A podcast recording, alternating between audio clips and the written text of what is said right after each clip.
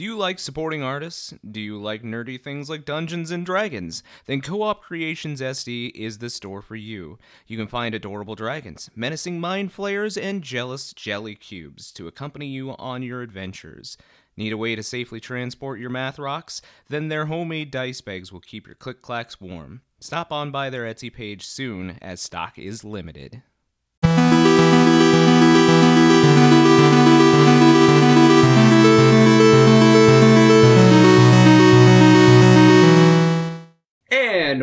Welcome back to season two of Campaigns of the Plains. This is episode 28. Um, so, who would like to recap?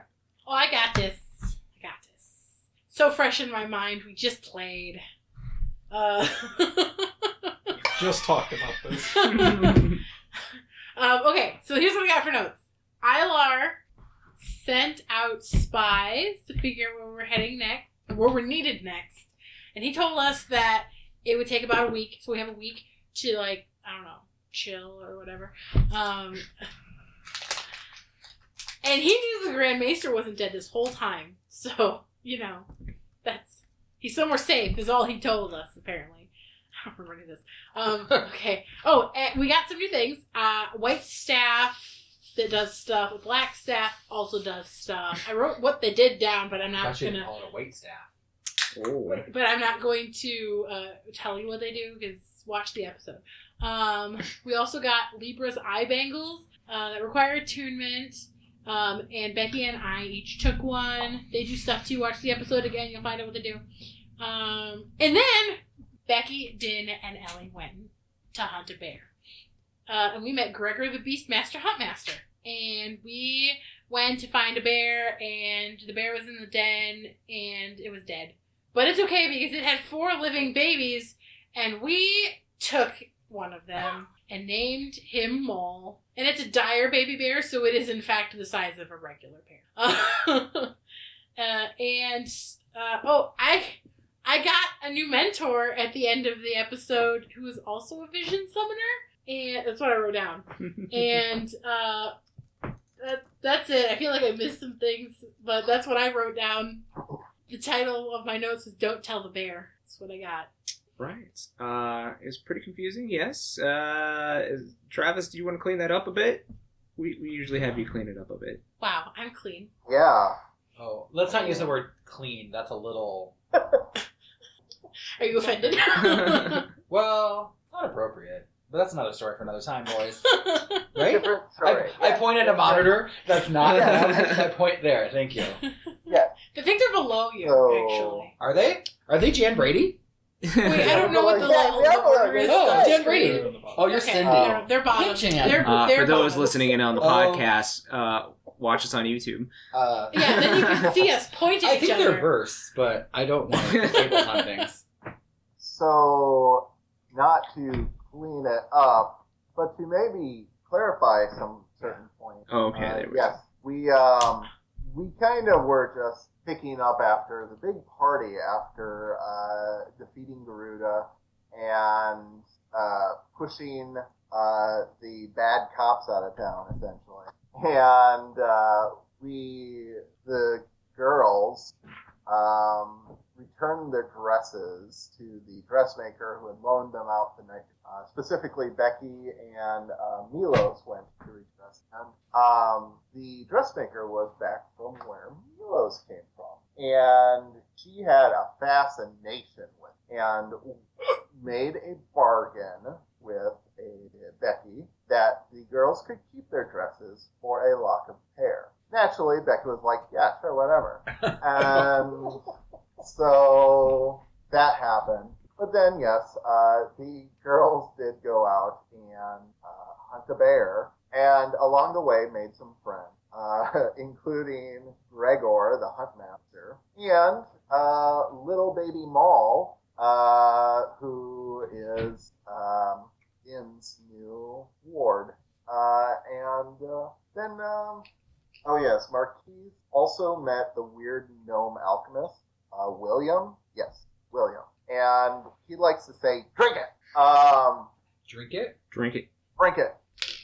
Oh, yeah, this is all coming back to me now. Yeah. Calm down, Celine Dion. Um, and uh, I, I believe Marquies made off with a lot of new uh, alchemy items. So.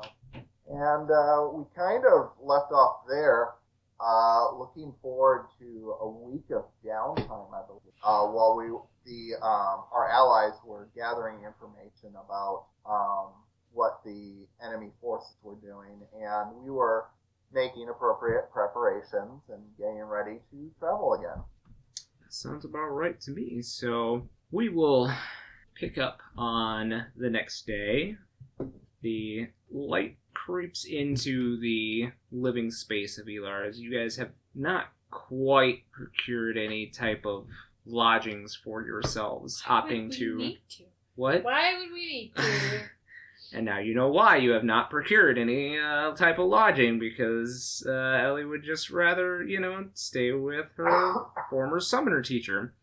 Um, but anyway, light creeps in, um, starts to spread inside this tree abode, reaching some of you, starting to warm you, shake you from rest. Ellie, the sun's up. It looks like the sun's been up oh goodness, I think for it's a while. beautiful morning. Oh, I think I'll have some coffee. I'm gonna go make coffee for everyone. Poppy's just like bouncing at the door, like looking concerned, and she's like, "Poppy." She can hear Poppy in her head go, "We have a meeting at dawn, which was like an hour ago." oh, shit! And then she just like runs, like she's not even. She hasn't even gotten dressed. She's still in like her her pajamas Sure. um night night dress she grabs like a robe off of the chair and flips it on and then just like starts taking off with poppy bouncing behind her All right. And you guys all hear the door go whack as it slams shut behind her And that definitely wakes up uh, a majority of you. But yes, uh, Ellie, you are off to the races, making for um, the center of town where the mysterious letter that was delivered to you via Tonberry um, arrived yesterday. Told you to meet with your new teacher. poppy why didn't you wake me up i told you to wake me up Poppy, like trying to trot and keep up with you, just kind of gives you an annoyed look.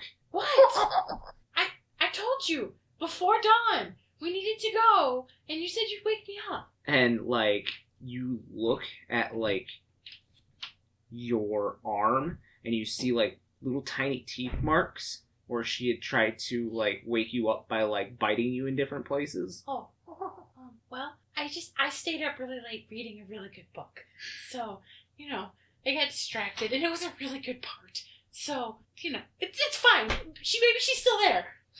So you make your way past the din of this not city but smaller town. Definitely not the capital. But you are reminded along the way as you start to smell the morning bread uh, being sold in the marketplace that you have not eaten. At all, I stopped either. For bread. What? I stopped for bread. You stop for bread? I definitely stopped for bread. All right. I'm running. I'm like, Another "Hungry," and then I go, detour. oh, is that pumpernickel? And you see um, a, a tiny Miqo'te woman. Uh, she is putting out fresh loaves, and she says, "Oh no, this is uh, my uh, cinnamon raisin bread." Cinnamon and raisins. I'll take two. Is that no to cinnamon raisin or no to juice? No to juice. Don't Don't you juice, boys? just say Four no. To, girls. just say no to juice. Say no to juice. I'm 40 and I made bad decisions in my life since I was about 19. And juice is number three. I thought you were 25. Oh, I'm 25. How old am I? 25. 25. I've made decisions in the past like five years. yeah, there you Juice go. is one of them. I finished it though. I did the juice. The juice is loose. Juice challenge. the juice is loose. Hashtag But juice finish challenge. it with the summer edition Red Bull though. I approve. Hey Christian, Are we getting can paid? Uh, in, in post, add a little like shooting star that says "the more you know" about Eric's head. Yeah, there we go. Also, Not I a did spawn, guys. dr- dr- ate a whole bag of popcorn, so I am a little shiny. I um, okay, uh, back in character. I- I'll take two. All right, she starts like uh, getting them wrapped up in uh, a little cloth for Poppy's you. bouncing around beside me, making She she is cat bouncing, noises. but she is like trying to get your attention and like like hitting you with her head, do you have treats? Do you have cat treats? And she just like keeps hitting your head, and she's like, "I make bread. What cat treats?" I I rip off a little piece of the bread that I just bought and give it to Poppy. She's not even like that's No, not what she's after. That's not what she's after. She's like bouncing her head off of your shins What is and like wrong? looking What? behind you. What? What? What is? What's wrong? Are you okay? I pick Poppy up. It's okay. I know. She like struggles city. to get out of your Wait, arms wait, and like just jumps out of your arms and then like You're not a real cat. Kick it. She like is like now like pointer dog pointed like behind you. I turn around. You see standing there uh, a woman with what may have once been flame red hair and kind of this almost pink complexion to her skin. She is standing with her arms kind of behind her back and staring daggers into you. She is dressed in these fine uh, silver robes with green trim, and she has horn on her head. And you see now standing at her feet by her side the same familiar Tonberry. Hmm. I think I've seen you somewhere before. I ignore her, ta- like, but leaning down to the tonberry. Hello. What? Uh, would you like some bread? I just bought some. I grab my loaves of bread. As you're like, as you turn around to grab your loaves and pay for your loaves of bread and everything, uh, you turn long enough, but you turn back to uh, ask the Tonberry if he would like some bread, and the Tonberry is already like at your feet, like with a, a really weird swiftness compared to how he left last night. Oh, you're fast. And he has this this little this little kitchen knife in his hand, Oh, perfect for cutting the bread. I hold the bread down. and he like stabs one of your fingers. You take Six hundred death. Oh my god. you take two points of piercing damage. I. Excuse. That'd be a Cutco knife. That was a sharp knife. It hurt. Your your tonberry hurt me. You're late. For what? Hey, Wait, I know this. Wait, I know. I have an answer to this. Wait, are you? Did I write down a name? Well, I don't I have a name. Follow me. You're the summoner I was supposed to meet at dawn. I'm late, but I have bread for you. She just like turns to the side and starts walking, and the Tonberry like turns around and starts doing a little slow waddle to follow her. Poppy, why didn't you tell me she was behind me? And Poppy just looks at you like exasperated, Oh, we better be on our best behavior today. Hmm. And she's like looking at you I like, a piece of bread. yeah. So are you following this woman? I cinch up my robe a little better and I go, oh no, I forgot my summoner horn. I hope I don't need it. Poppy, did you by chance? No, probably not. Okay, let's keep going.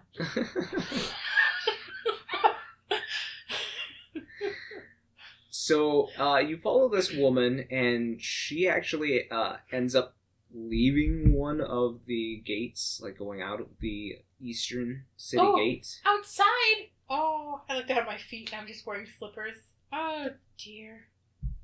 They're heeled slippers, obviously. Obviously, um, and she hasn't said a single word or even acknowledged that you were even following, no Just- matter I'm how much her, you. like just quietly eating my bread. There's a little bit of a crunch to it because of the outer. For once in a while, I'm like, mm, this is really good. I offer Poppy a piece. She continues to walk for a, solid 10 minutes until you see this small cottage home uh, set back into this. It's not even like a horse path or a road or anything like that. It is literally a footpath that just barely breaks through uh, the shrub of coverage. Do you live here? Or is this like a vacation home? Still no acknowledgement as she walks towards the cottage. She probably lives here. Yeah. Could be. Be- oh, is it a rental? she reaches the cottage and she finally turns around and she just kind of like looks you up and down and just sighs. This isn't my normal everyday wear. I just I didn't have time to get dressed, so I and my slipper. I'm sorry.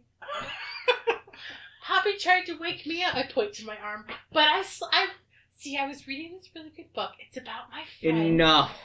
But he's really Enough. famous. Okay. I've almost finished the second volume. Enough. Okay. You're a failed summoner who can somehow summon visions. yes, I'm glad we're on the same page here. And let me guess, these visions just magically appear. Well, um, I mean, I summoned them a little. Oh. Yes, I suppose that that is what you have going for you. You managed to summon something, and you're pretty proud of it. I mean, I've summoned Poppy. She's all right, right, Poppy? Shite. Yeah. and this woman standing before you says, You give no thought to this at all. When you first summoned a vision, you didn't think of why did you summon this vision, or how did you summon this vision, did you? Well, that's not true at all. I was very concerned that I was summoning dead people, and then I thought I could summon my friends if they were dead, and that made me very sad. But when I summoned the first one, I thought, well, we need help and somebody to heal my friends because they were dying. And what do you know? We got someone that could heal. You're very lucky. Yeah. But no, sometimes I'm not. You're lucky to even be alive. Oh, yes, I have. It's been a very troubling few weeks. I've almost died a few times. Asher really did die. He's alive now, though. And And Marquies is, well, I mean, I really don't know about. I, I don't really know if he's alive or dead, to be honest with you. do you even know what these visions are that you are summoning? Oh, yes, they're summoners of the past. They're not summoners. Are you sure? Because I had a vision of one of them, and they were a summoner, and now they're not anything because they are Garuda. They're not all summoners. Oh, that one was, though. She just kind of blinks blind, like like just Oh, but they are heroes. slowly at you. Because I've seen visions of some of them. The one named Cecil, he was a hero. You're not entirely incorrect. Oh, and my friend has his armor. Great. I have to remember to tell him Rydia said hello. And she's sorry, I think. Do you?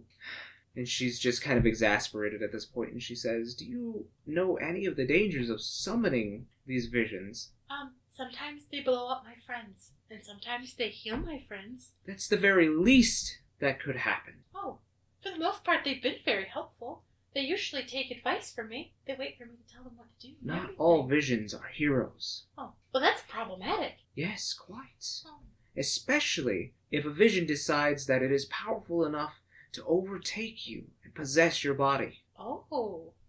The more powerful the vision, the more problematic that can be. Poppy, would you let a vision in, in, t- take my body over? And she's just like, I don't think that. No, I don't think that they could take you over. Maybe they could, though. Hmm. That seems problematic. I don't want that to happen. You don't even know how regular summoning works, do you? I can summon Poppy. I tried Do to you summon. know what Poppy is? She's Poppy. She's a carbuncle. I met the big one. Yes, and she points at her feet. This is just a tonberry. I haven't met the big one.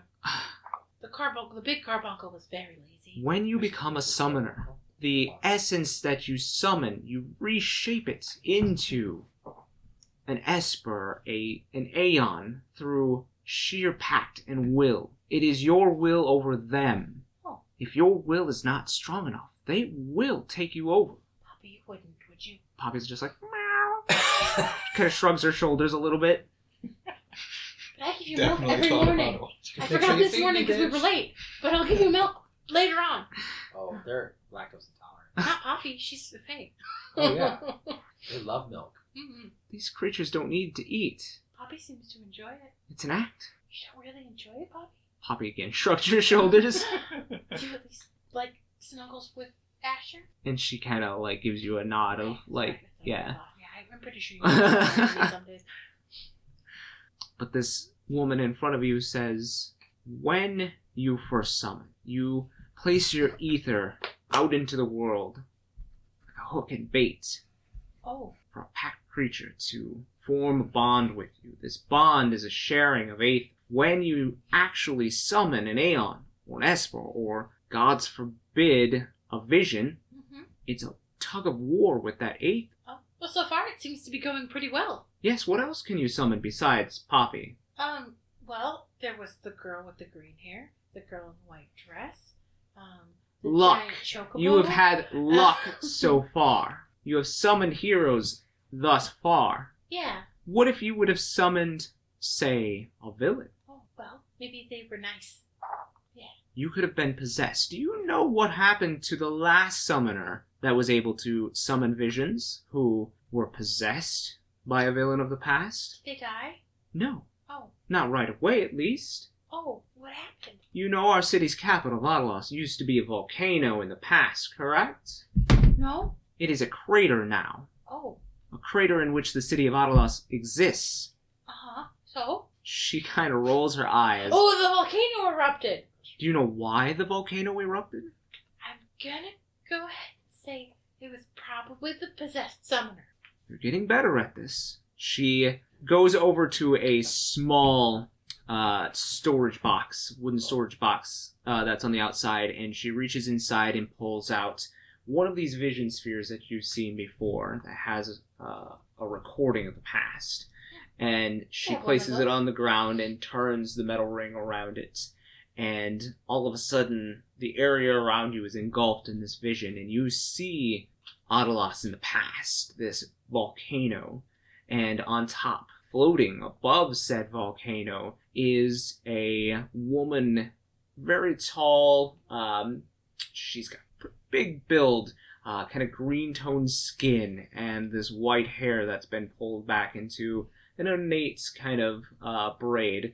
She's laughing very, very hysterically, and in a moment you catch a glimpse of this aura coming off of her and see this spectral vision behind her of this man with blonde hair, kind of disheveled but pulled back into a pony, white face paint with a couple of other like red and blue uh, different symbols painted on his face, and his clothes are multicolored, striped here, polka dotted here, and uh, pretty funny shoes with bells on them. And he is laughing hysterically and you see as the summoner pulls their hand up and this giant orb of golden energy floats down into the volcano and suddenly the volcano flashes I grab Poppy and hold her like this, like with her paws like this and her legs dangling, and I'm like, I don't want that to happen to me. I already almost killed my friends once with a misplaced, like, I, I, I think I, it was some kind of meteor. Um, uh, that was an accident. I don't want to kill them with a volcano. well that summoner's guardians were on that volcano Oh dear. along with a village I'm not entirely sure if Marquies can die again, but everyone else I'm concerned for. Um, and all the people are dead too, huh? Um, okay, so how do I control this? like i said it is a tug of war of aether as well as emotions Oh, that's not good. and knowledge of those that have inhabited this land before you Oh, those that now drift along the life stream. okay. Well, I like to read books about them. Fortunately, there are. Oh, that's good. You will be here for the next four days, Oh. studying. Oh, can I get can I get more clothes? She just kind of rolls her eyes. Come inside. Oh, okay. Wait, will you help me figure out how to summon Titan Garuda? You will learn your basics, Yes. Um, I keep the. I mean, I, originally I was trying to summon Titan, and then I summoned the wrong thing. She just starts heading in the inside. She's not even paying attention to what you're Marquies saying. thinks it's because I. She closes the door. Oh, but I was. You told me. I'm confused. Poppy's just like goes towards the door Oh, and like paws at it. That's fair. Okay, I go inside. All right. So the rest of you, uh, Eddie Lars, you uh, hear some scuffling of somebody stirring, and um, you're barely starting to stir awake, and then all of a sudden you hear a quickening of feet and a slamming of the door. I just go back to writing. Ah, damn it, Becky. I mean, Ellie. Ah, I'm even starting. uh, I just sit up and do one of those. Oh. How- Wait, how did you know that was Ellie? Ugh, because chaos follows her everywhere. And it doesn't follow you? I am. you say I am chaos? hmm Yeah. I am chaos. Ugh, sure, sure, Becky. You, you're chaos. Yep. Way too early for this. Uh, let's just let's just go get some breakfast and uh. Oh fuck. Oh. The the docket for today. We just uh chilling, hanging out with this new bear you guys brought back. That bear's still out, by the way. That's dim thing. Whatever. I'm on vacation, okay? We've been trekking across the country and like we took down like two would be gods and like I don't have anything on my list to do. So y'all just need to figure out what you're doing. I mean, I'm sure we could find some trouble with it in the city. Maybe. That might be on the docket.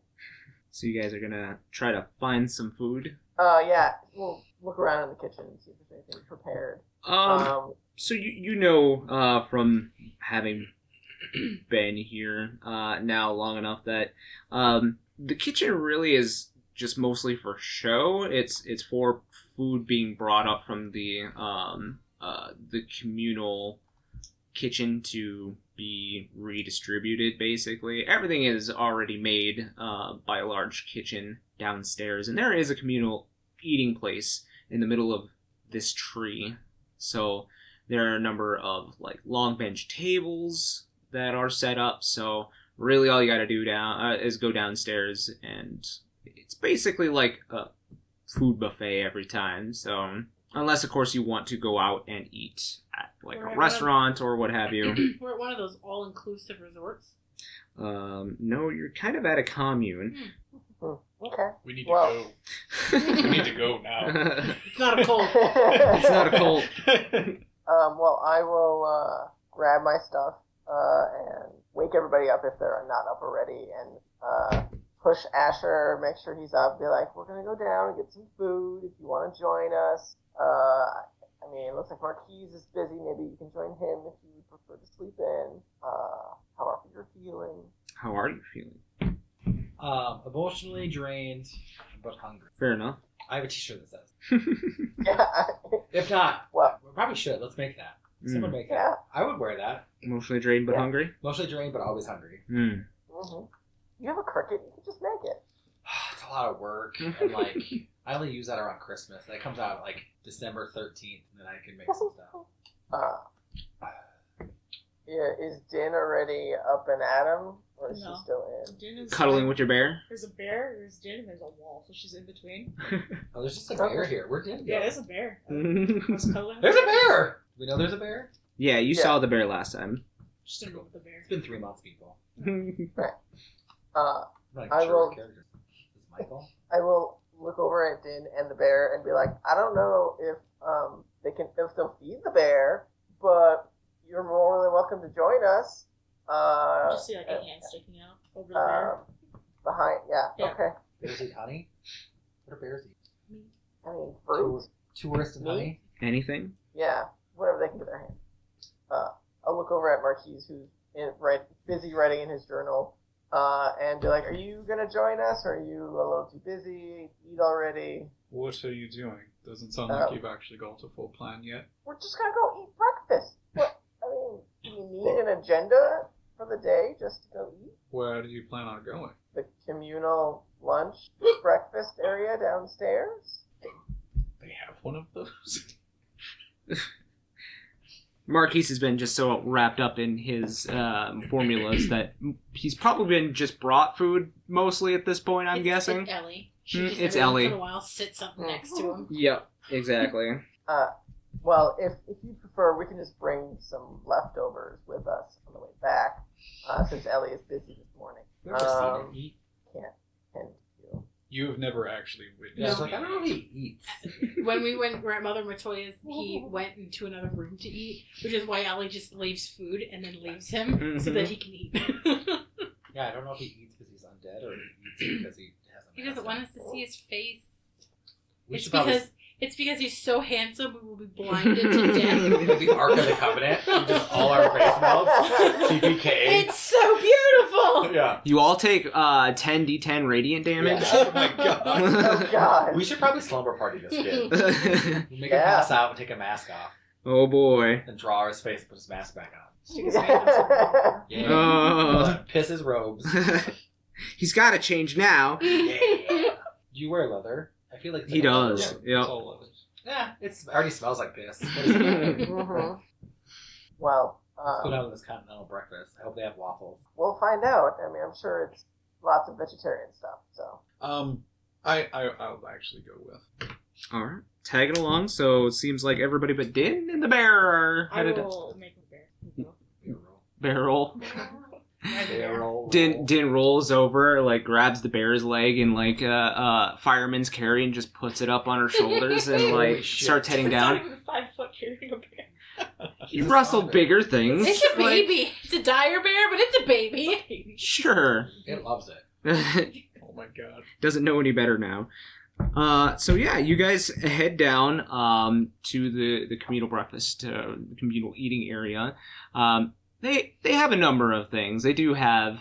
It's not just like vegetarian uh, elven fare. It's like you've got fruits. You've got people who've baked bread. You do have some breakfast meats like uh, bacon and sausage, that kind of thing. So eggs, you've got your choice. It's basically it's basically a buffet. I feel like Asher gets a plate and immediately starts stacking the appropriate things to make like the perfect base on his plate. So it just kind of like you know you start with like the sausages and you like make that little like Lincoln log thing, to fill it with like eggs, and then it just stacks in a perfect tower. He puts his forging skills to use. yeah, it's it's it's really math. It's just it's all it's all it's ar- it's architecture. Sure, sure. Mhm. It's breakfast architecture. Well, you guys gather your food. I'm assuming you're all sitting at the same table. You get lots of weird fucking looks because you have a bear on your shoulders. Uh, and as you're like going through the buffet, it's like using its tongue to like grab things up and just eat things as you're like trying to prepare a plate with a bear on your shoulders. It's like my new like fur scarf. Yep. What a shrug. Do you Uh, have Dirk out too? No, I'm just the bear. Okay. I could. Just send them all out. What's the bear's name? Do we name the bear? Maul. well, Maul. Yep. I need like a croc, like a cheater sheet, like Of all the what all uh, they are. pets. Hmm Yep. Um, so you guys all sit uh, at one table, and some or most of the merriment has kind of died down since it seems like the city's a little freer at this point, or at least you've been told that. It seems like a lot of the people were getting resentful of the Guardians' way of running the city. Um, it, it seemed like a breath of fresh air is kind of blown through the city. You don't see the number of guards that you had seen almost at every every juncture, uh, wearing that familiar white and gold uh, armament of the guardians. You do every once in a while um, see one of the uh, the wood wailers, the guardians of the forest. Uh, every once in a while in their uh, wooden masks and their their green and silver um, kind of get up. Not very often. I mean, uh, there's a peacekeeping force here, but it seems like they're way more interested in letting the people be. They're there, but they're not breathing down everybody's necks. So there's a lot more jovialment. Uh, people at your guys' side that are sitting maybe a couple feet apart from you are, are laughing and sharing the news. Everything seems to be going, you know, pretty well. Uh, but there is a group that is sitting at a table to your backs that seem to kind of be not necessarily trying to keep people from hearing them, just speaking in hushed tones is not to ruin the mood. One of them you hear kind of pipes up suddenly with, They'll be here soon, and somebody's like, shh, shh. Um, which one of us, if any, hear that line? Just depends on um, who's sitting on what side. Who's who's sitting next to whom, I guess. Well, it'd probably be three and two to get the bear extra room. Well, for Right. three and three, I think you mean with the bear. Right. Well, it depends if the bear is sitting or is just like hanging out as a scarf around her neck. Uh, Oh my god. I don't know how how do you have Maul uh, eating with you since you can talk to him and tell him what to do. I, I would hope he's actually sitting down. Sitting like a real person at a table. Yeah. He looks really awkward. He's got both of his paws on the uh, uh, on the table, like with a plate between him, and uh, Din's like telling him to have table manners, but all you hear is as I Din just is like, like, I like the, I, the image of this bear sitting here like this, You clipped it. oh and then no. Din That's and Maul just. Yeah, yeah, they're having full conversations in in bear guttural, so. That bear looks like he's about to run a heist. But yeah, um, I I would say the bear is kind of loud, so whoever's sitting on the opposite side of the bear would probably overhear this conversation. I probably would not be sitting next to the bear because I'd be worried that it would try and Each food, yeah, yeah. yeah, I'll probably be saying this. You did help get it. it's Yeah. fair. He's used to me. Oh, he's the daddy.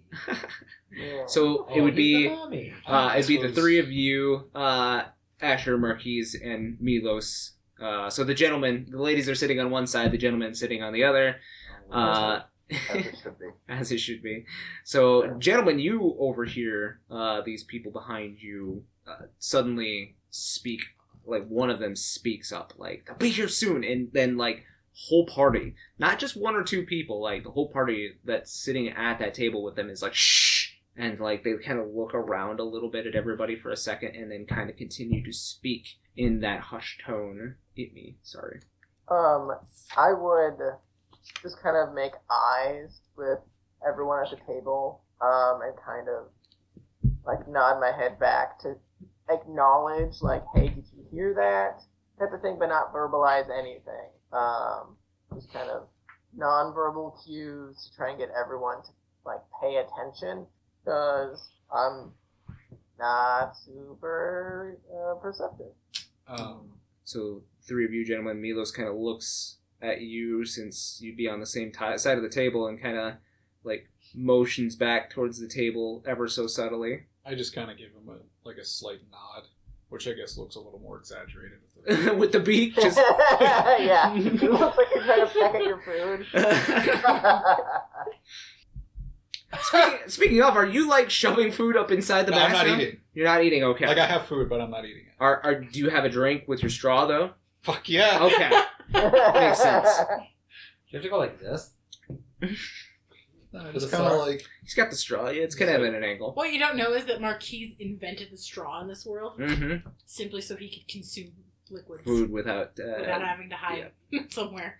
anyway, uh, are are you gentlemen on the side? Are you trying to take a closer listen? Yeah, I would probably or- like just lean back, like stretch, and be like, "Oh!"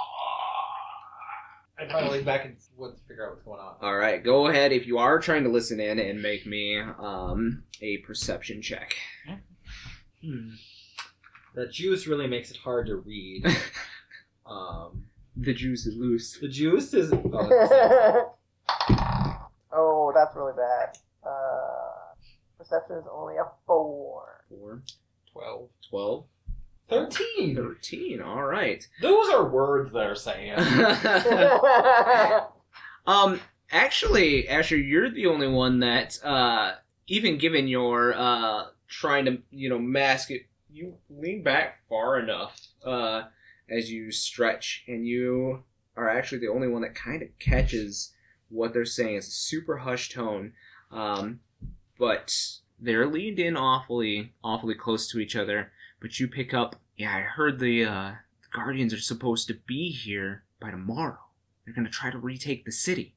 And another one, uh, another gentleman that's sitting next to him is like, I heard they've been retaking the cities all over, not just here. I mean, they've already got an iron grasp on the uh, on the capital, and then there is a- lady that's sitting at that table. Looks like she uh, is one of the wood wailers, and she, through her mask, and you just barely make this out, says, um, "Yeah, I mean, we've gotten some reports about our forces meeting theirs, and it's it's not good." And another one you hear say, "Does this does this mean civil war?" And then like you lean back a little too far, and they just kind of they, they shut up. Um, he goes to go. Sorry, you guys have any maple syrup? I need some for this pancakes. No? Okay. Barry. yeah, the bear. The bear love it's like honey based. Loves it. Loves it. Um, maybe like, did you guys hear that? The Guardians are coming. Yeah, something about a They're talking about civil war potentially. now, are you guys talking about this out loud, or are you keeping it hushed Hushed tones, I at this imagine. tale? Stage whisper. Stage whisper. Yes. There's Okay. a lot of just like like cutlery sounds as well. Imagine. Um. So yeah, uh, you get this news that there might be civil war breaking out in the land, and it sounds like a force of guardians is on their way to the city here to try to retake it. Ugh, there goes my vacation. I mean, potentially we have at least a day to Yeah. prepare for whatever may come. Ugh, Uh, I think I could hit Bob before then again. sure. Yes. Could. Or we could prepare for war. That, that, that's probably the, the better answer. Uh, as much as we all need a spa day, believe me. I uh, be right there with you in the mud bath, but uh, twice to tell. Promise God. So this news kind of kind of dampers your morning a little bit, as you know that Elar's forces uh, he uses spies through the Wood Wailers, uh, and then that's really the only force that's opposing the Guardians at this point here. What's Um, do we like maybe talk to these people and like get them to spill the beans on what they know? Like, if we know where, which way they're coming from, maybe we could get some people together and like cut them off at the pass. you should. Do you really, do you really think we're a match for an entire army? Uh, like, no, but like, if if like they're coming through the forest, like, there's plenty of places to hide. Oh, hey, we lost you. What? Oh, we lost you for a second. Oh, Just repeat your last line. there's plenty of places to like hide and ambush. At the same spot in that sentence every Yeah. time. I think you just need to speak up, honey. I think Oh. your inflection is just causing. There's plenty of places to like hide and ambush in the forest. How about that? That's good. Okay, okay. Well, yes. And these people are likely much more equipped to fight in a forest than whoever's coming here is. We should rev up the guys out front of us, behind you guys. We should rev them up. Why do you Wait. want to fight them? Why do you know? They they the bear like mimics with its claws, mimics Oh no, they're gonna fuse mimics them. Din, and is like this. just like We gotta find out what they know, right? would, yes, but you you can do that by just asking them. Yeah, like totally. Why do Well, we need to fight him? I'm not against. you know I just want to know justification. how about this, Becky? I know you have no charm, but go and break the ice anyway. why, wait, why are you suggesting she break the ice? Yeah, I feel like Milos a little more like charismatic and like friendly. I, I was I don't have kind charm. of yes, no, you The have. fuck, asshole. I you did it. I just Yeah. said he's a little more like regal. He's he's got that like royalty shit going on. Literally raised as a diplomat. Yeah, like yeah, Yes, he's that's exactly. The We're not looking for a diplomat here. Uh, we? just because I Yeah. was raised like that doesn't mean I can't. Oh talk well, then like- let's just hit him. Like then my sword will do the diplomatic talking. like it's it's it's diplomatic talking or steel. Right, Elly's right. sitting there thinking, I should have told him not to cause any violence. I just remember that scene from uh, Lethal Weapon 2, Diplomatic Immunity. I'm too old for that shit. Oh, that too. Um, so Becky gets up. Oh no. She strolls over to the ugliest one at the table and like flings her legs over his lap and sits down and says, "Hey, I'm new in town. Uh, What's going on?"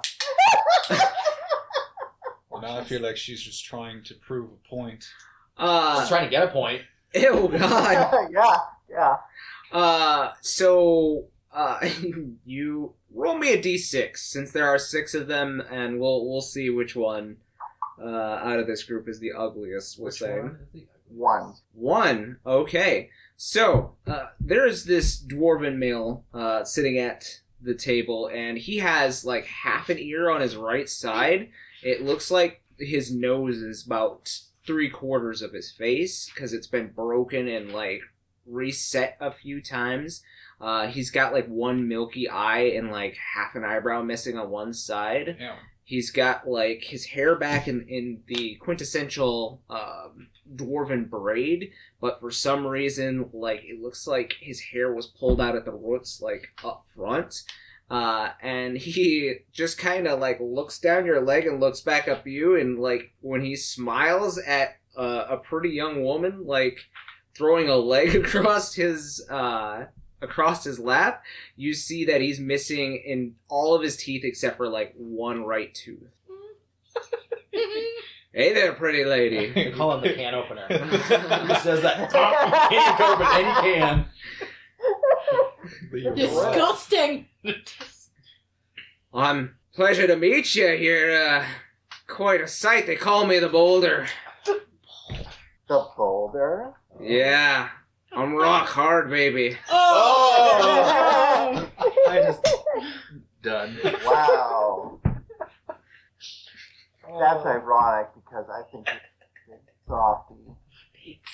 Go ahead and roll me uh, a bluff check with advantage. Wow. Okay, I don't need advantage. That's a natural point. Um, He is all about you. He is like, oh yeah, I might be willing to turn putty in your uh, embrace. Dave, we are just new in town and just want to know if there's anything important we should know. uh, like what?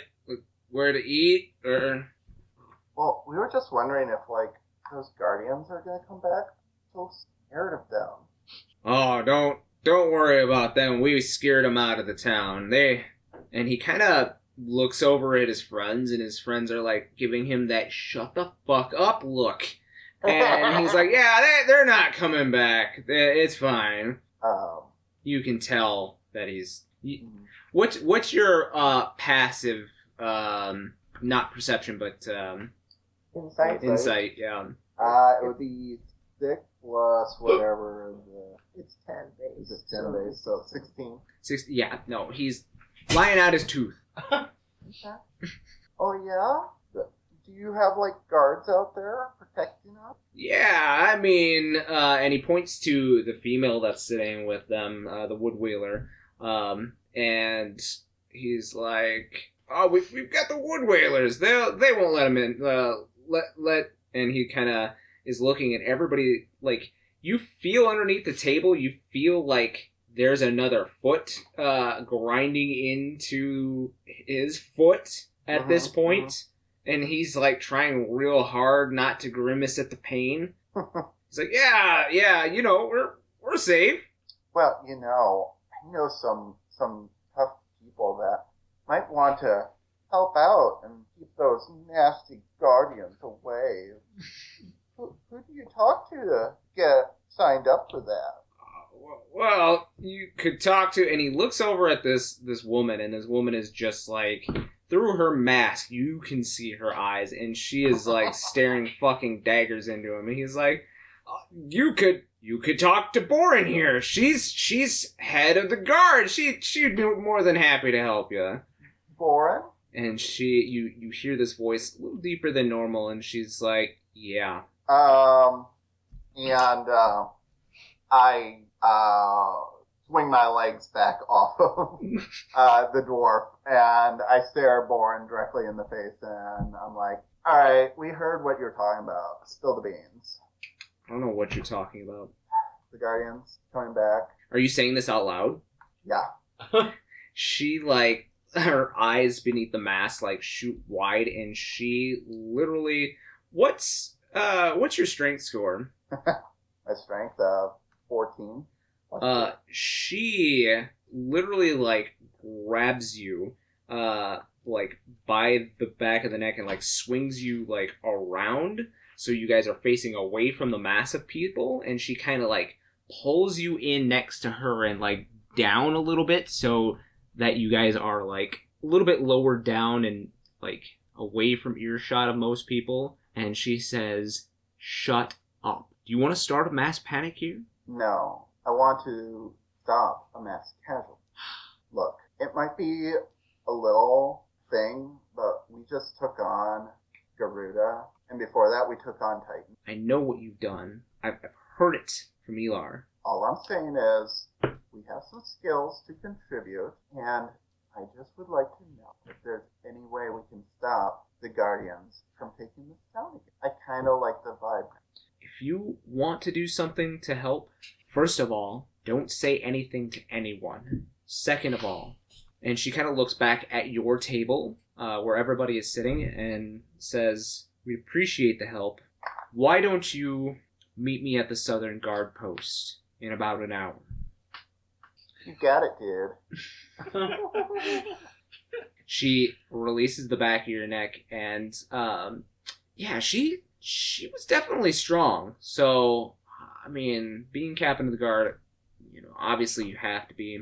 Um she was she was very very strongly built. And she kind of releases you and to go back to your table. And you i'm assuming relay this information to everyone. Yes. are the rest of you actually uh, going with becky to the guard posts Yeah. Uh, yeah, I, I want to do one thing before uh, we get too far, sure um, j- just because it's um, something new that we haven't role played, mm-hmm um, like class wise. Sure. Um, but uh, that can just be like a quick um, aside. Yeah. I mean, are you uh, breaking away from the group to do this, or Yeah, yeah. Uh, I would say I, I will meet you guys at the Southern Guard Post. I have to do my morning ritual quick, um, but I will meet you guys there, and I would break off. all right?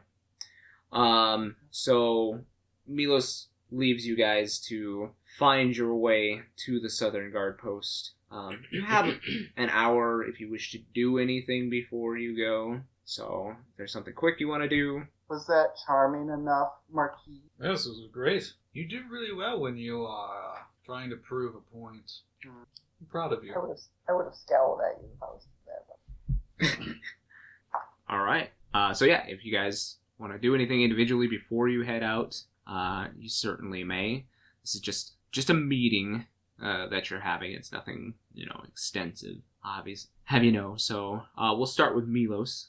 Uh, where are you heading? um, just a little ways, um, probably a little outside the city, um, to kind of just find a small clearing or a, a stump or a rock, um, and just do my my daily like communing, um, getting a sense of the area and the earth and all of the nature around us, and just have like that zen moment. Mm-hmm. Um, and then I don't know if I have to like specifically choose to summon the um, the marshal or not.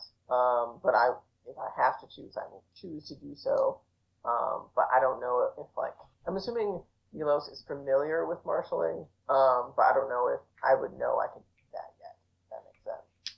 This is definitely the first time that uh, during your during your morning commune with nature uh, and with the elements that you feel something different. Um, you have heard of marshaling before.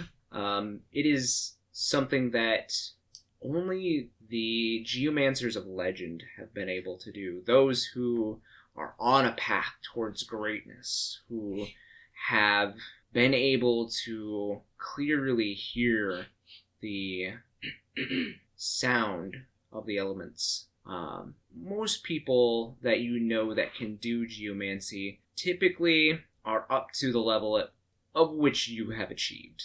There are some who have greater prowess, but this, for the first time, you hear the element that you reach out to with your commune. You swear you hear a voice. Which element are you uh, reaching out for today? Earth. Earth. Um, as you find a clearing and find a sufficiently flat stone upon which to sit and reach equally out to all of the local elements, you how how do you commune with nature? Do you request their assistance? Do you demand their assistance? I think what I would do is I would take out my bell and like sit crisscross applesauce. Um, like even to the point of like getting my feet into that really uncomfortable yoga position. Um, and but I'm sure Milos can do it his entire life. yeah. Um, but uh, so he get he would get in that position and just like ring his bell and just like hear it echo throughout the area, and like listen to how it reverberates off of the trees, um, and listen for all of the nature that potentially responds to it. Um, either like some birds or just like the flapping of wings of a butterfly or something just in the area and just kind of let the, the day wash over him uh, and feel the sun and just listen and feel the vibrations of the earth around him and kind of just let that flow in in and out of him and kind of in his own mind think of how the earth is so giving and how we there's that give and take uh, of tending to the earth and it gives us food and nutrients and like that whole cycle and just kind of like reflecting on everything. Sure. So when you ring your bell, you always listen for a response to what elements may be there.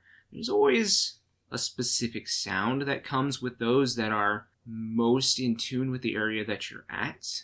Uh, perhaps the roaring of fire or the soft breeze, or maybe even perhaps the sound of uh, leaves growing and blowing in the wind, whatever seems to be the strongest in the area. Each element has its its own sound, but today, since you are focusing on the earth itself, you hear that similar sound of the earth, of things growing inside the earth, of uh, water splitting through a veil. You hear, however, a voice within that sound that says, in this deep, gravelly voice, Who calls upon us? Uh, Milos Novak? Milos, you hear us. Y- yes?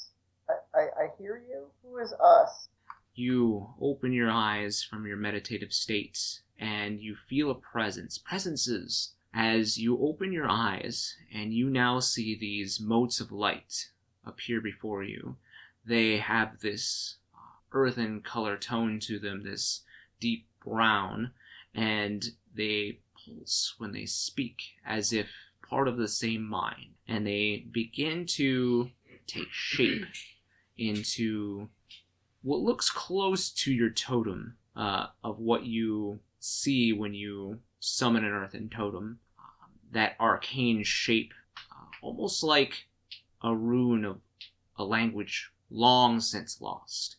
And as they pulse, you hear the voice, and it says, We are the spirit of the earth itself. We are growth, we are life, we are stone, we are earth, we are soil, we are strong. We feel that you are strong as well.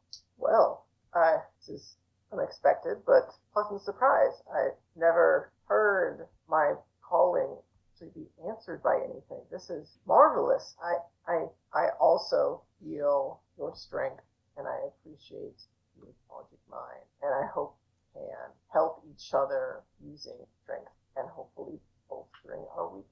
Uh, you hear the voice again say, The crystal that you bear bears the memories of those geomancers long past. May they give you strength and guide you on how to continue to grow in strength, to call us when you need us. I will take the, the, the crystal and just like look at it and like roll it over. For the first time uh, since you've received the crystal, since any of you received your crystals, you see that the shape of the crystal has changed. Uh, being just this, this slab of uh, cut crystal, it seems to have shifted, uh, or is shifting as you are looking at it now, and it it shifts to better suit better suit something that is pleasant to your gaze. Uh, it almost seems to shift in an earthly way to what kind of looks like a jagged,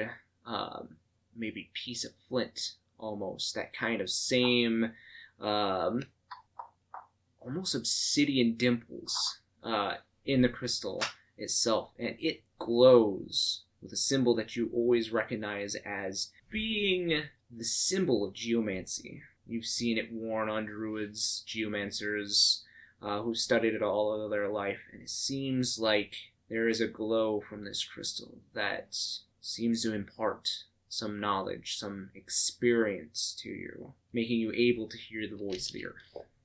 Well, this is fascinating and surprising. I don't know what this means, but I feel like it can only be a good thing. Uh, curious. I'll try this again another day, see if it changes. But I'll look up at the, the glowing orbs that have uh, totem-like thing. Does it have like a more of a corporeal body than the, the totems? Like, does it have like limbs and such? Yeah, it's it begins to shift your expectations of how you would see or what you would comprehend uh, perhaps Earth taking on a physical form would look like. Um, so I would immediately think of the summons from uh, 14 uh, that are just like the little rock golems that just float behind you. Um, so that's it. That's exactly what I'm gonna have him. Look Yeah, like. Have him- him Absolutely. The. Earth gathers around this mote of light and it begins to take on. Uh, it doesn't quite form the legs, but kind of this uh, floating upper torso, if you will, of uh, loose fit rocks to look pseudo uh, humanoid in nature. And it speaks by forming this uh, rudimentary uh, mouth in the stone, if you will. And uh, it says, You may call upon us for wisdom once a day.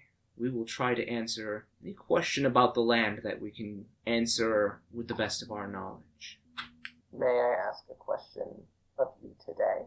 You may. Are these lands in danger? Imminent danger? Yes, there is a corruption that has taken root in the earth, a poisoning of the land.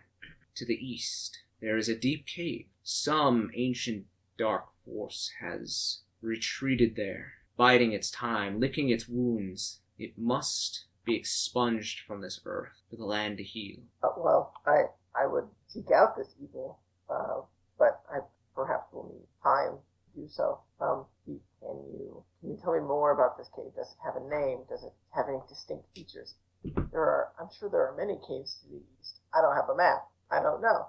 I don't know the area as well as some of my companions. Um, it, it will say, I have already answered one question, but I will impart some knowledge of the area to you.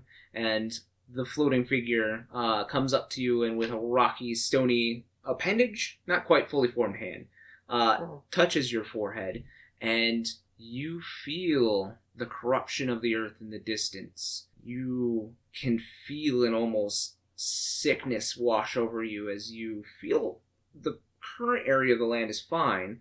Uh, it, it feels like sun on a rock. It feels like cool grass between your toes. But then, as you your consciousness reaches out further to the east, you feel sickened. It feels like a nausea almost takes over, but you reach out to the area anyway, and it feels like the cavern itself is natural, but there are structures inside that are old, that are man made, unnatural. But this cave feels familiar, like you've been there before. Do I see it in my mind's eye, or am I just feeling it? You're, you're Feeling feeling, like- it through the earth. You're not Okay. seeing it so much as feeling its familiarity. Okay. Um, as soon as uh, it like stops touching me and I let that wash over me, hmm um, I'll take a deep breath, um, and I'll, I'll say, I thank you for imparting this wisdom. Again, I will, I will do my best to gather necessary truth, make my way there as soon as possible. This thing, this whatever it is, it doesn't feel right. I can't imagine it's doing any good for for the area. And uh, just take some deep breaths, and then I'll look over at um, the totem that I've, I'm marshaling now, um, and uh, I will get up from my uh, my meditative state, and I'll start to walk towards uh, like towards the southern gate, and kind of like look back to see it following. Uh, it does. Okay. Yep. I figured it would, but I just wanted to make sure that that's how how it works. And Yep. How many like, things cool. can we add to our party? well, I mean, I didn't know that you were a summoner when I picked my class, so You guys would pick pick all of the classes with all of the pets. Yep. We Right, all pick, right. we pick pick all the pet classes. Mm-hmm. Yep. uh, Where's your guys? Yeah, where are your pets? We are each other's pets. Ah, Oh, okay. He's my, bir- he's my bird totem. Mine is, uh, Chunka, Chunkamonka. Chunkamunka. All right. I didn't come with a pet. I was just gifted a pet. That's you fair. got a pet. You got a stick. Why do you keep doing Fine. this? Why do you keep doing Yeah, this? Tobias. Pet stick. I can only want summon one pet at a time. Tobias. Are you wondering what your favorite wacky nerds are up to? Search for Campaigns of the Plains on Twitter, Instagram, TikTok, and Facebook, and make sure to follow and like us to keep up with all our content and news. You might also find exclusive content for fans only. Remember to catch us on YouTube every Friday at noon for a new episode of Campaigns of the Plains. As far right. as I'm aware. Uh, are any of the rest of you doing anything? You have an hour before having to meet the guard. Um, oh, well, I don't know how much can be done in an hour, but uh, I've been sort of working on a, a new idea for all of these formulae that I have. Okay. So I'd like to see if I can try and can come up with a new um, what is it? A new component hmm that is like a vaporizing um, solution, so that like on impact it might create like a small area of effect rather than just A single usage. whoever it hits gets the bonus. Fair enough. Um, you figured that uh, throughout kind of working through this in your mind, you're probably going to need a deliverance system, and this is going to require, uh, probably going to require some mechanisms, at, at least for the first one. And uh, from what you've seen in this area, that might be hard to come by. Mhm. So, um, at this stage, planning, maybe trying to gather materials for it. Um, it might be a little bit easier if you can find a tinkerer in town to kind of guide you through or at least provide equipment. Oh, the crazy. nah, you've already met the crazy man. He's the alchemist.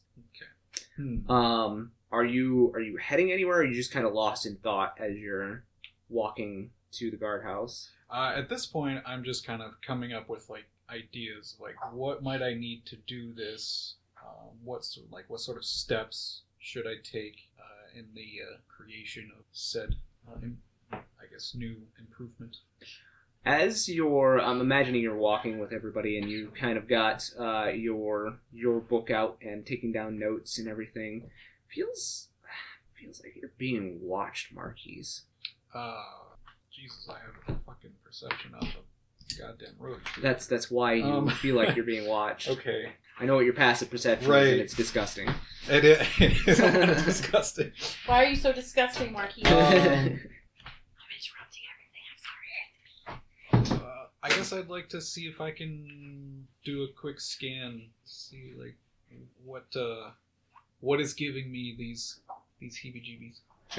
Go ahead and make me a perception check, as you are now actively searching for this presence. Uh, um, thir- thirteen, yes. 13 can't pinpoint it but you you get this feeling uh, as you're kind of looking around and searching the crowd you get this feeling like you caught the glimpse of somebody that you recognized before and catch an instant of them as you're scanning the crowd and then like as you scan back because you feel like you recognize somebody there whatever figure that may have caused that is gone and you just hear this voice in your ears say have you fixed it No. you quickly turn there's nobody beside you but the rest of your crew Did anyone else hear someone talk to us? Someone trying to get our attention? Bear and I looking around. Maul is like And I try to think more uh, on that voice and who, or trying to remember who that was. you hear another voice now now in your right ears the other one was in your left. You hear have you found what's broken? Ah. in your left ear again did you fix it? You you guys I just now think to myself because at this point I'm pretty sure uh, they have no idea. They don't know what's going on, and I don't want to sound like sound out loud like a crazy person. So I'm thinking into my head, no, as I've found nothing hmm. but more clues. as you're you're thinking on this it you try to place that voice or voices because they are Yeah. two different voices but they are very close sounding slight intonations make a change two individuals, perhaps. Two males, two younger males. Very close in age, very close in intonations, minor differences in pitches. You're a detective. These these things are things that you normally notice. But as you think on it, why don't you why don't you make me a history check? As these voices are on the edge of familiarity to you. History. Hell is my history? Huh, not bad. Not, not good. Uh, nine. It's not enough to place who these voices are, but a memory comes back to you. Pain. Lots of pain. And then suddenly standing on what feels like the edge of a very tall building, looking down into an abyss. Two flames, two blue flames in front of you, both of them speaking to you. It ends the memory there, but it, it almost gives you a panic attack because as you come back from that quick vision, it, it's like when your body starts to get that falling motion and you can't pull yourself from it, but finally you do, and you there do see as Marquies kind of audibly jerks back like he was about to fall but saved himself.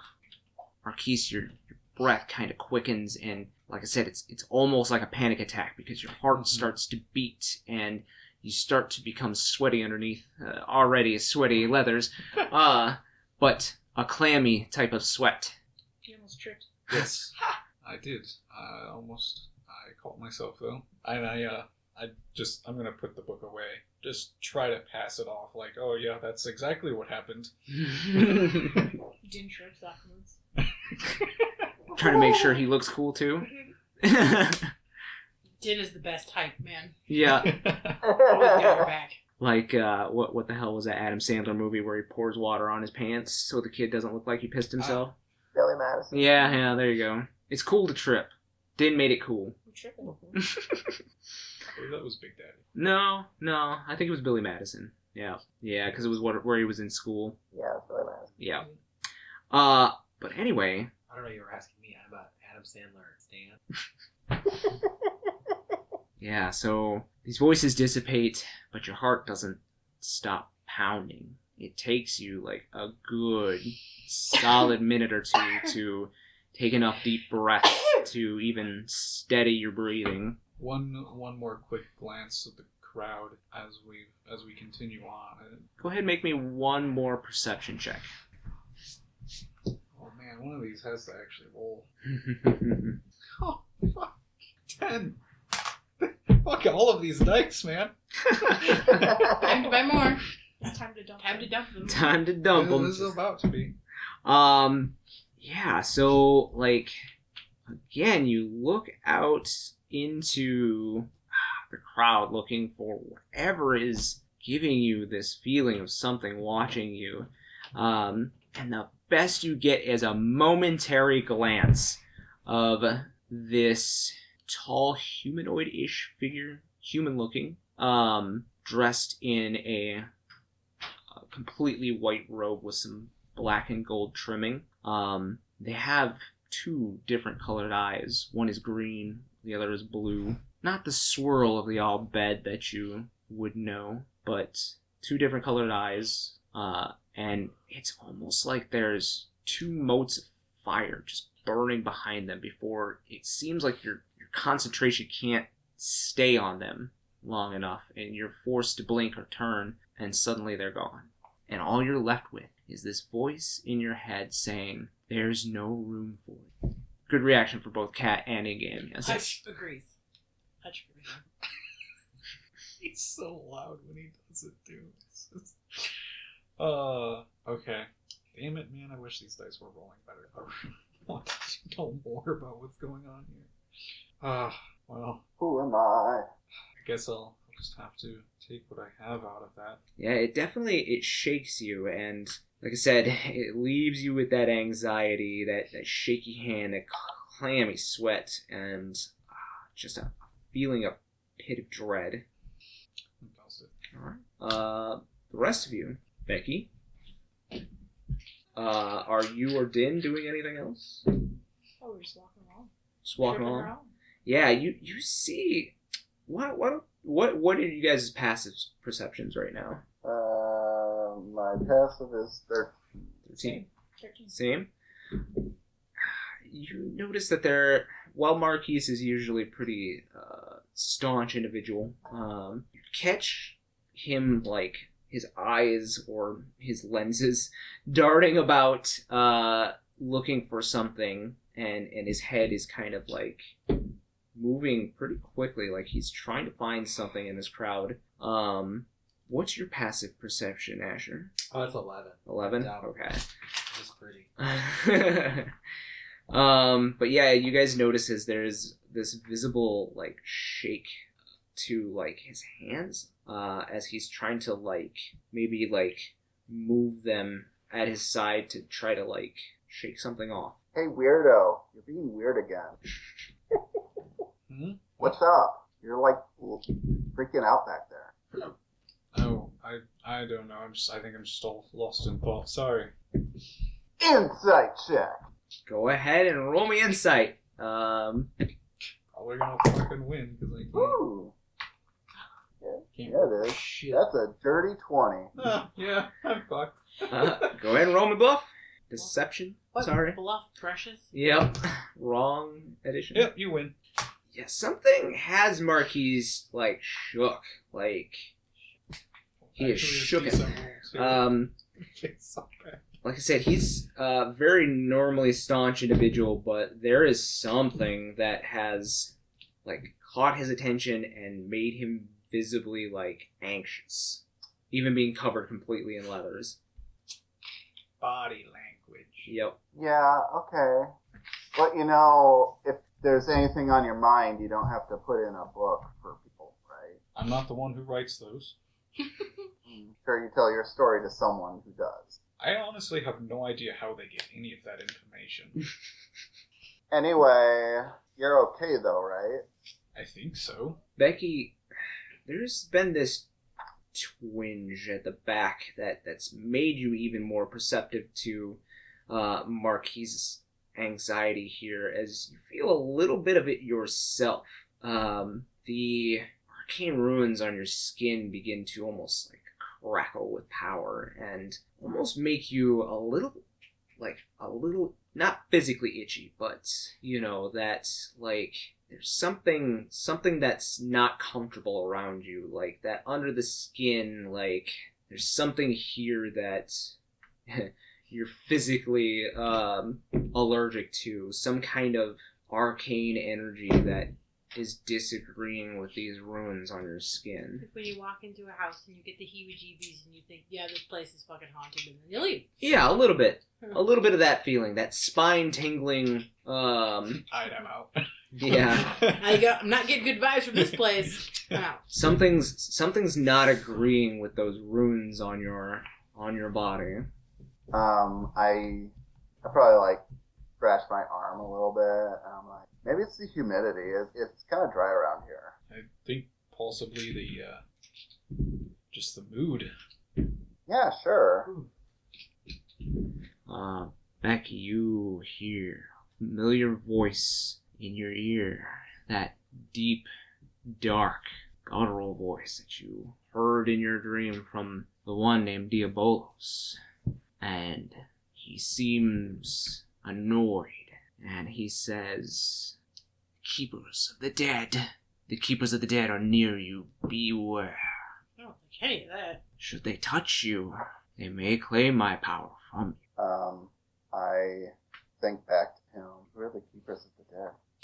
Go ahead and make me an arcana check as you feel like the power in your body is is almost shielding you in a certain direction. Um, that's 17. 17. Yeah, you focus on the magic that these ruins course through your body and while they shift and ebb and flow the power in your body to certain points to give you better offensive capabilities, this is a different feeling. This is one of defensiveness, almost like there is a point over your left shoulder where the dark arcane energies are built up, almost as if subconsciously they feel an attack incoming and they've begun to guard you, or you've begun to guard yourself as you are now one with this power as well, uh, from some kind of incoming attack. And you look over your shoulder. Make me a perception check. Natural 20. Holy shit. For a total of what? Uh, perception? Mm-hmm. Um, 23. 23. So there is this distortion of Aether in the crowd, and it takes you a moment, but it almost feels like the power that has been granted to you keens your vision in on this tear in the Aether, and you see this individual not for what it is, for you feel like you're only getting a glimpse of what it actually is. But there is this humanoid male, pale, almost alabaster white, um, white robe, black trim, gold or glow, gold uh, filigree work uh, along uh, the sleeves, and you see that it has one blue eye, one green eye, and you see these orbs of fire behind them over either shoulder, one red, one blue, and like the arcane energy that it's giving off is making you sick. Like it is contrast to the power that you now hold within your body. Stark contrast. And this being is not looking at you. They are staring at Marquies. Um, hey, Marquies. Yes. You wouldn't happen to have been uh, a little freaked out earlier by uh, someone who's creepier than you are? I'm Because I think I see him now. just kind of like, what? Do I answer?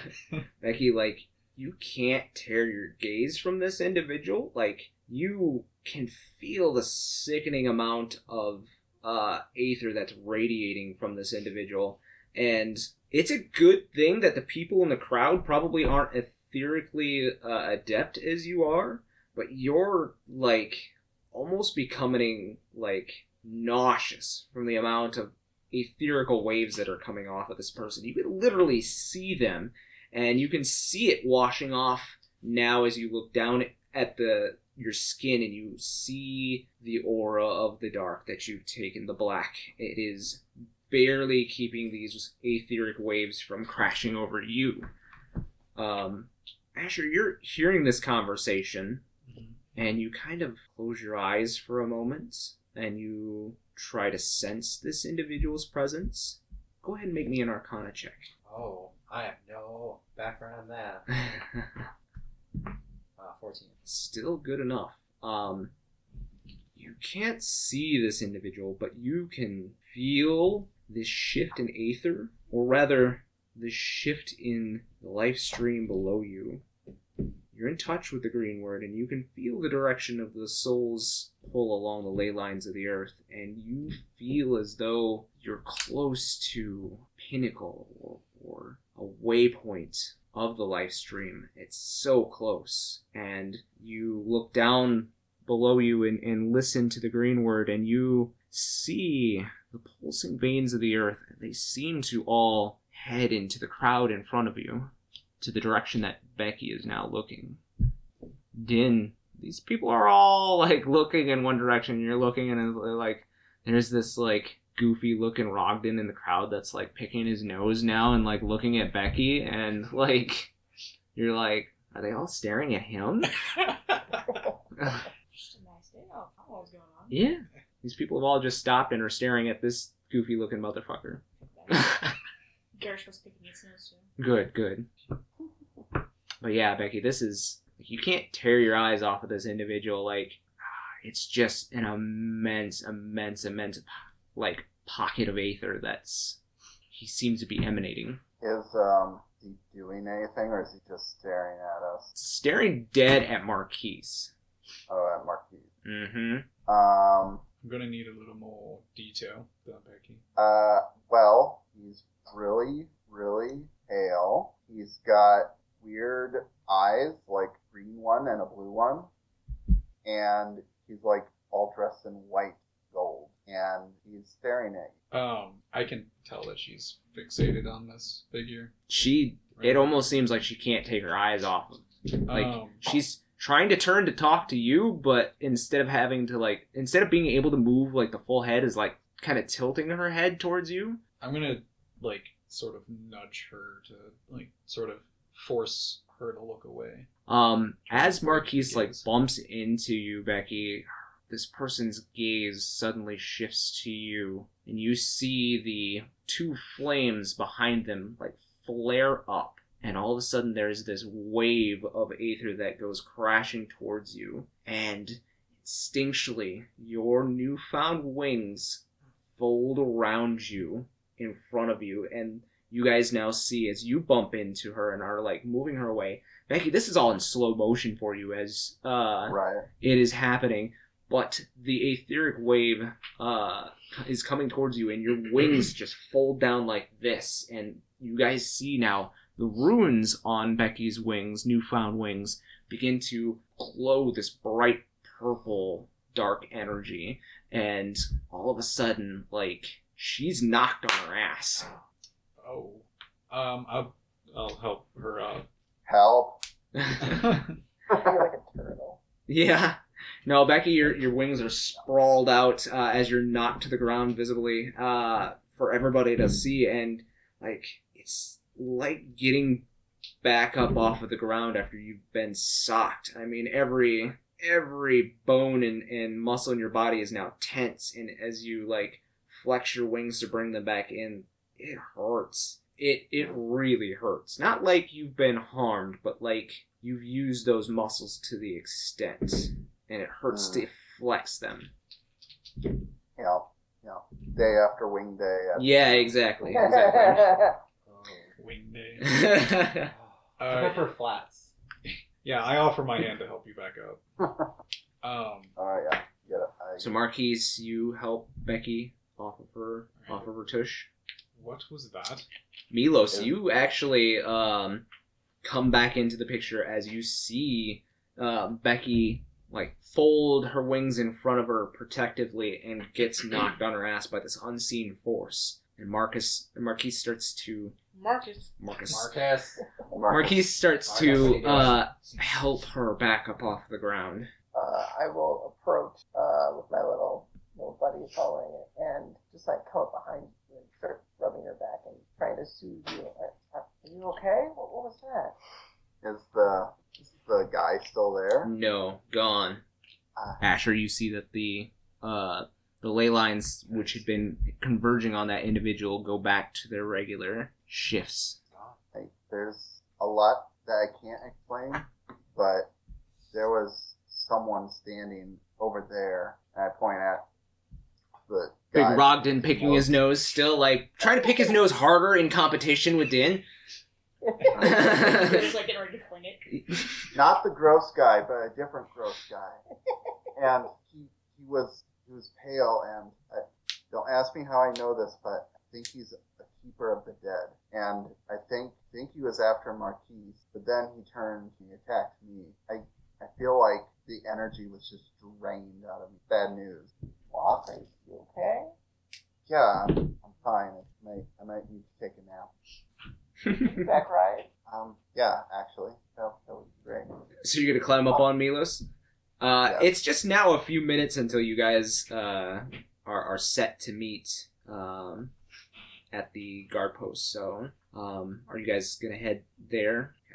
Yeah, we Yeah. can walk and talk, uh, and I can like like obviously I have a big flute of mane, um, but I'm gonna try and like talk up at you, uh, and to the rest of the party and be like, does anyone know what the Keeper of the Dead is? I've never heard of those. Uh, were they like a spooky Grim Reaper type of thing? I I don't know what they are. I just I I heard the name in my head and then I saw the guy and that's that's all I know. And then he he was staring daggers at Marquies and then he attacked me. So the mention of the name for them does that maybe help ring any bells? Go ahead and make me. Let's start with a history check. Asher's read a lot of books. too. Uh, if if you want to try to remember anything about Yeah. Keeper of the Dead, yeah. well, I rolled a nat 20 on the ground, but I don't think that counts. Not on the ground. But I did roll a 21 up here. All right, Marquies. You said history. Yep. Actually rolled decent for a change. All right. Uh, plus four, 23. 23. Uh, so the both of you think back uh, on any kind of history that you can think about, anything that you've read or, or even heard about a Keeper of the Dead. And there have been lots of people that have been called Keeper of the Dead. Um, those that watch the entrances to the far planes are known as Keepers of the Dead. Uh, but these are all ceremonial positions but those ceremonial positions are all kind of a mock uh, position for the real Keeper of the Dead. So since you guys uh, rolled so high on those, I'll allow you to roll a religion check with advantage. Oh, fuck. Ooh. Where's. Oh, wait. Natural 20. Nice. Asher? Oh, my rel- religion? Yep. Uh, 24 total. Okay. Uh, starts with an R. That's a 5. Five? Yeah, I mean, you think on the history and, like, it, it has to be some kind of, um, like, something tying to the church because the church is always tied to those ceremonial positions. But you can't quite think why. Um, your mom didn't really get too in depth in that portion of the, um, the church. But Marquies, you've studied the church. There's been a morbid curiosity about the uh, far plane and its history. Um, you know that this position, these people that watch the far plane, as you saw them when you went, um, are all dressed in these white robes with um, gold trimmings, and they all carry um, these scales. And in the scales, they have these two candles or two magical flames, depends on who it is, um, that are said to weigh the sins and good deeds of those who pass to see if they are worthy of being um, passed on to a greater existence or if they are bound to be rebirthed through the life stream for a second chance. Um, these people, even though the greater overall religion is not practiced here, more so focused on the aeons, um, the worship of the Twelve is rarity here, but you know that these priests are usually supposed to be taking on the role of the god Nald'thal. How you spell? N A L D apostrophe T H A L. Nald'thal is actually two beings, fused as one sometimes, but always known as keepers of the dead.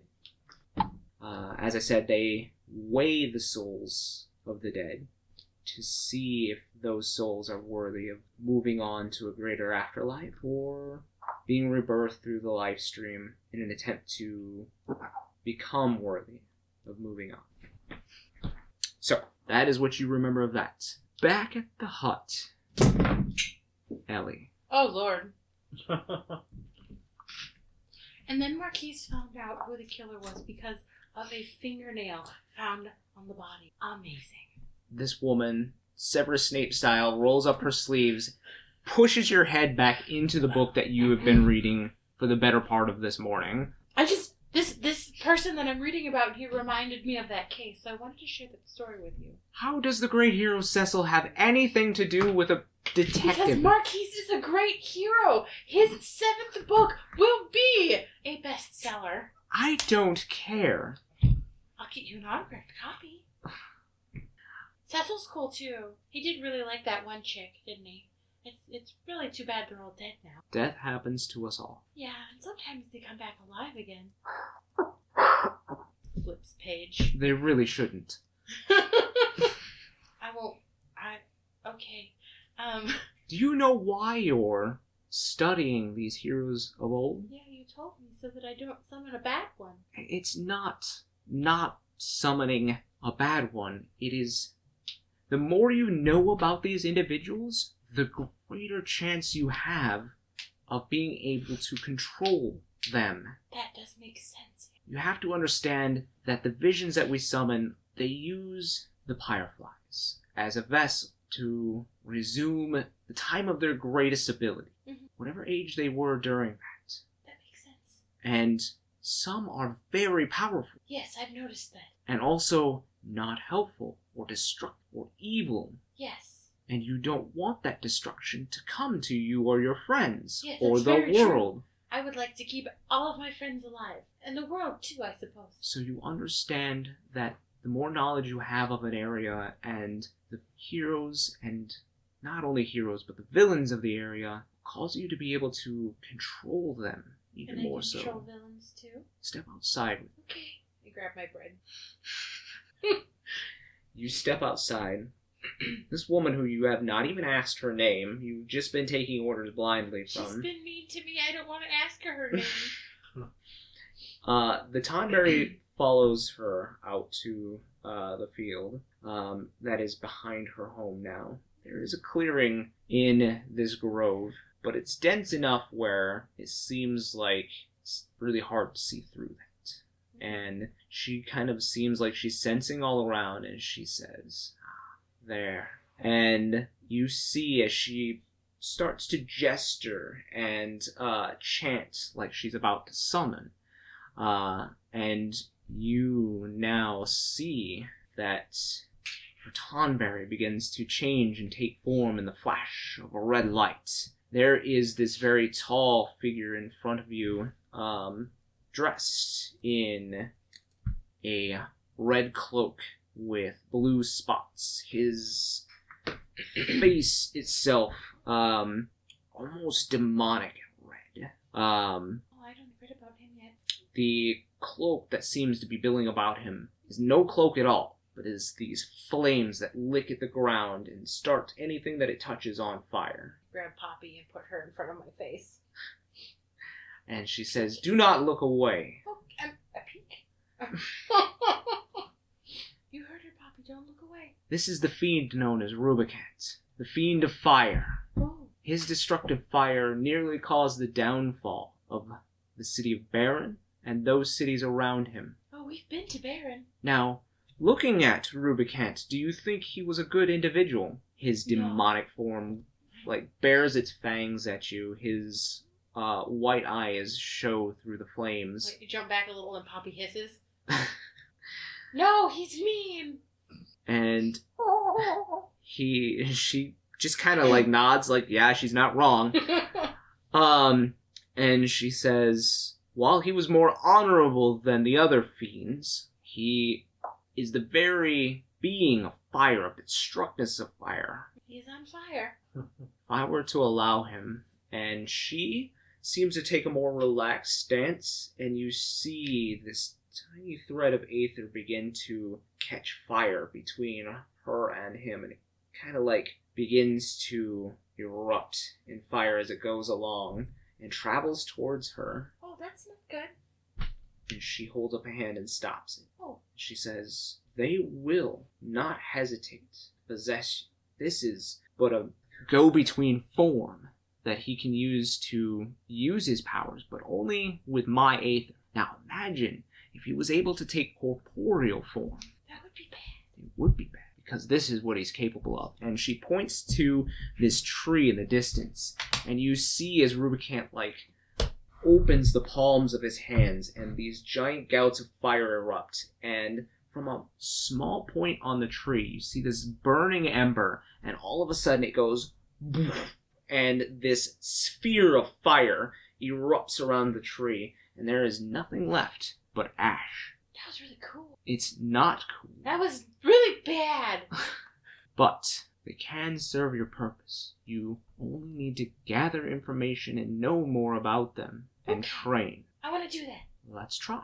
Oh, right now? You already know information about Cecil. Cecil seems like a nice guy. He is very nice. My friend has his armor. That very cool you said. armor. Um, Why don't we go ahead and attempt to reach out? okay, Do not summon him.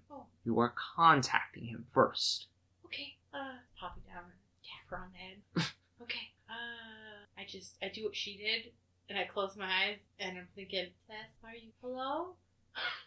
You feel a presence, but you open your eyes, and you are no longer in this grove in the forest. You are standing in what looks to be just an endless expanse of foot high, crystal clear water, but it is this twilight area. There are stars above, floating galaxies around. looks like a clear night sky, and it's reflective in the pool of water beneath you. And you hear the footfalls of someone approaching you, splash of water, of steady steps. And you see a man in brilliant white armor with blue trimmings and stark white hair approach you. Hello, Cecil. Cecil I've seen you before, but just kind of smiles and nods his head. in a vision. Not not like this. this I think this is a vision too. Rydia says He just kind of smiles. I told her to tell you. Hi. He bows. If I ever need your help to not die, could you help me? He go ahead and make me a, a persuasion check. Oh, okay. Oh Lord, am I persuasive? No, I mean kind of. I'm cute. Oh my God, I got a natural twenty. Twenty. Gosh, you guys' dice are hot. Twenty-three. Uh, he kneels down into the water. But what's your passive perception? Seventeen. Not bad. She's very perceptive. She's just nervous. You see the ripple of water flow out from him towards yourself. Um, he's almost glowing in this twilight area. Mhm.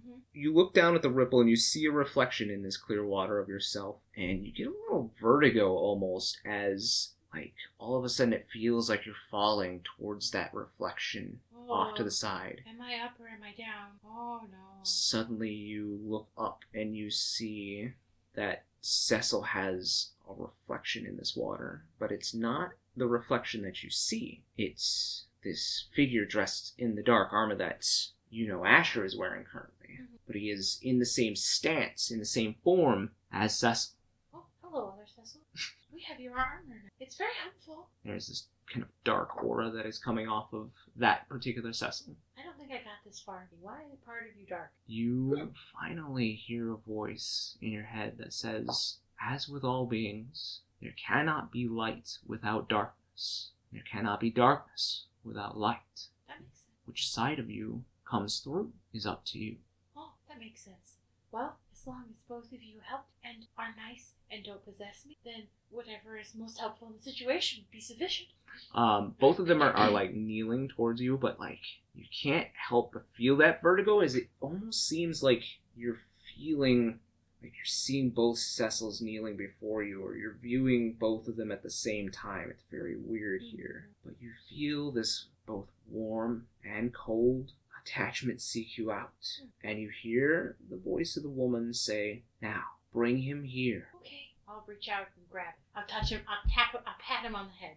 I'll reach Uh, out and tap, pat him on the head. as you make contact with him, why don't you roll me uh, d20 Okay. or percentile, whatever you want to. It really doesn't matter what dice. Uh, we'll we'll say percentile. Okay. Hold. Yeah. See which one I get. Oh boy. Uh, seven. Nope. Seventeen. 17.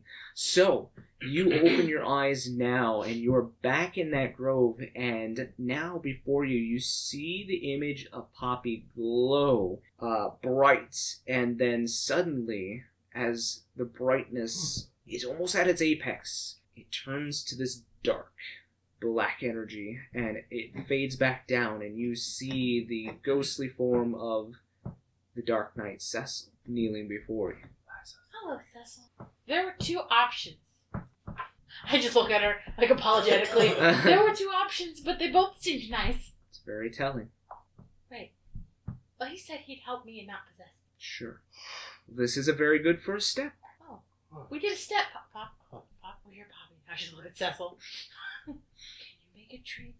There's not really a voice or a reaction. She says he's your summon. He listens to you. He is not a person. Well, Anymore. usually I ask to do it. It's because you're letting them. Oh, dear. You're not commanding them. You've let them draw upon your aether up to this point. Oh, okay. Well, I don't know what he does. Wait, where's my book? Okay. He's got a sword. Probably stabbed. You get all of his stats and all of his abilities, which I will give you. Um, but she says to send him away, and now I don't know how to spell Cecil. C E C I L. Um, but she says send him away, Okay, thank you. Goodbye.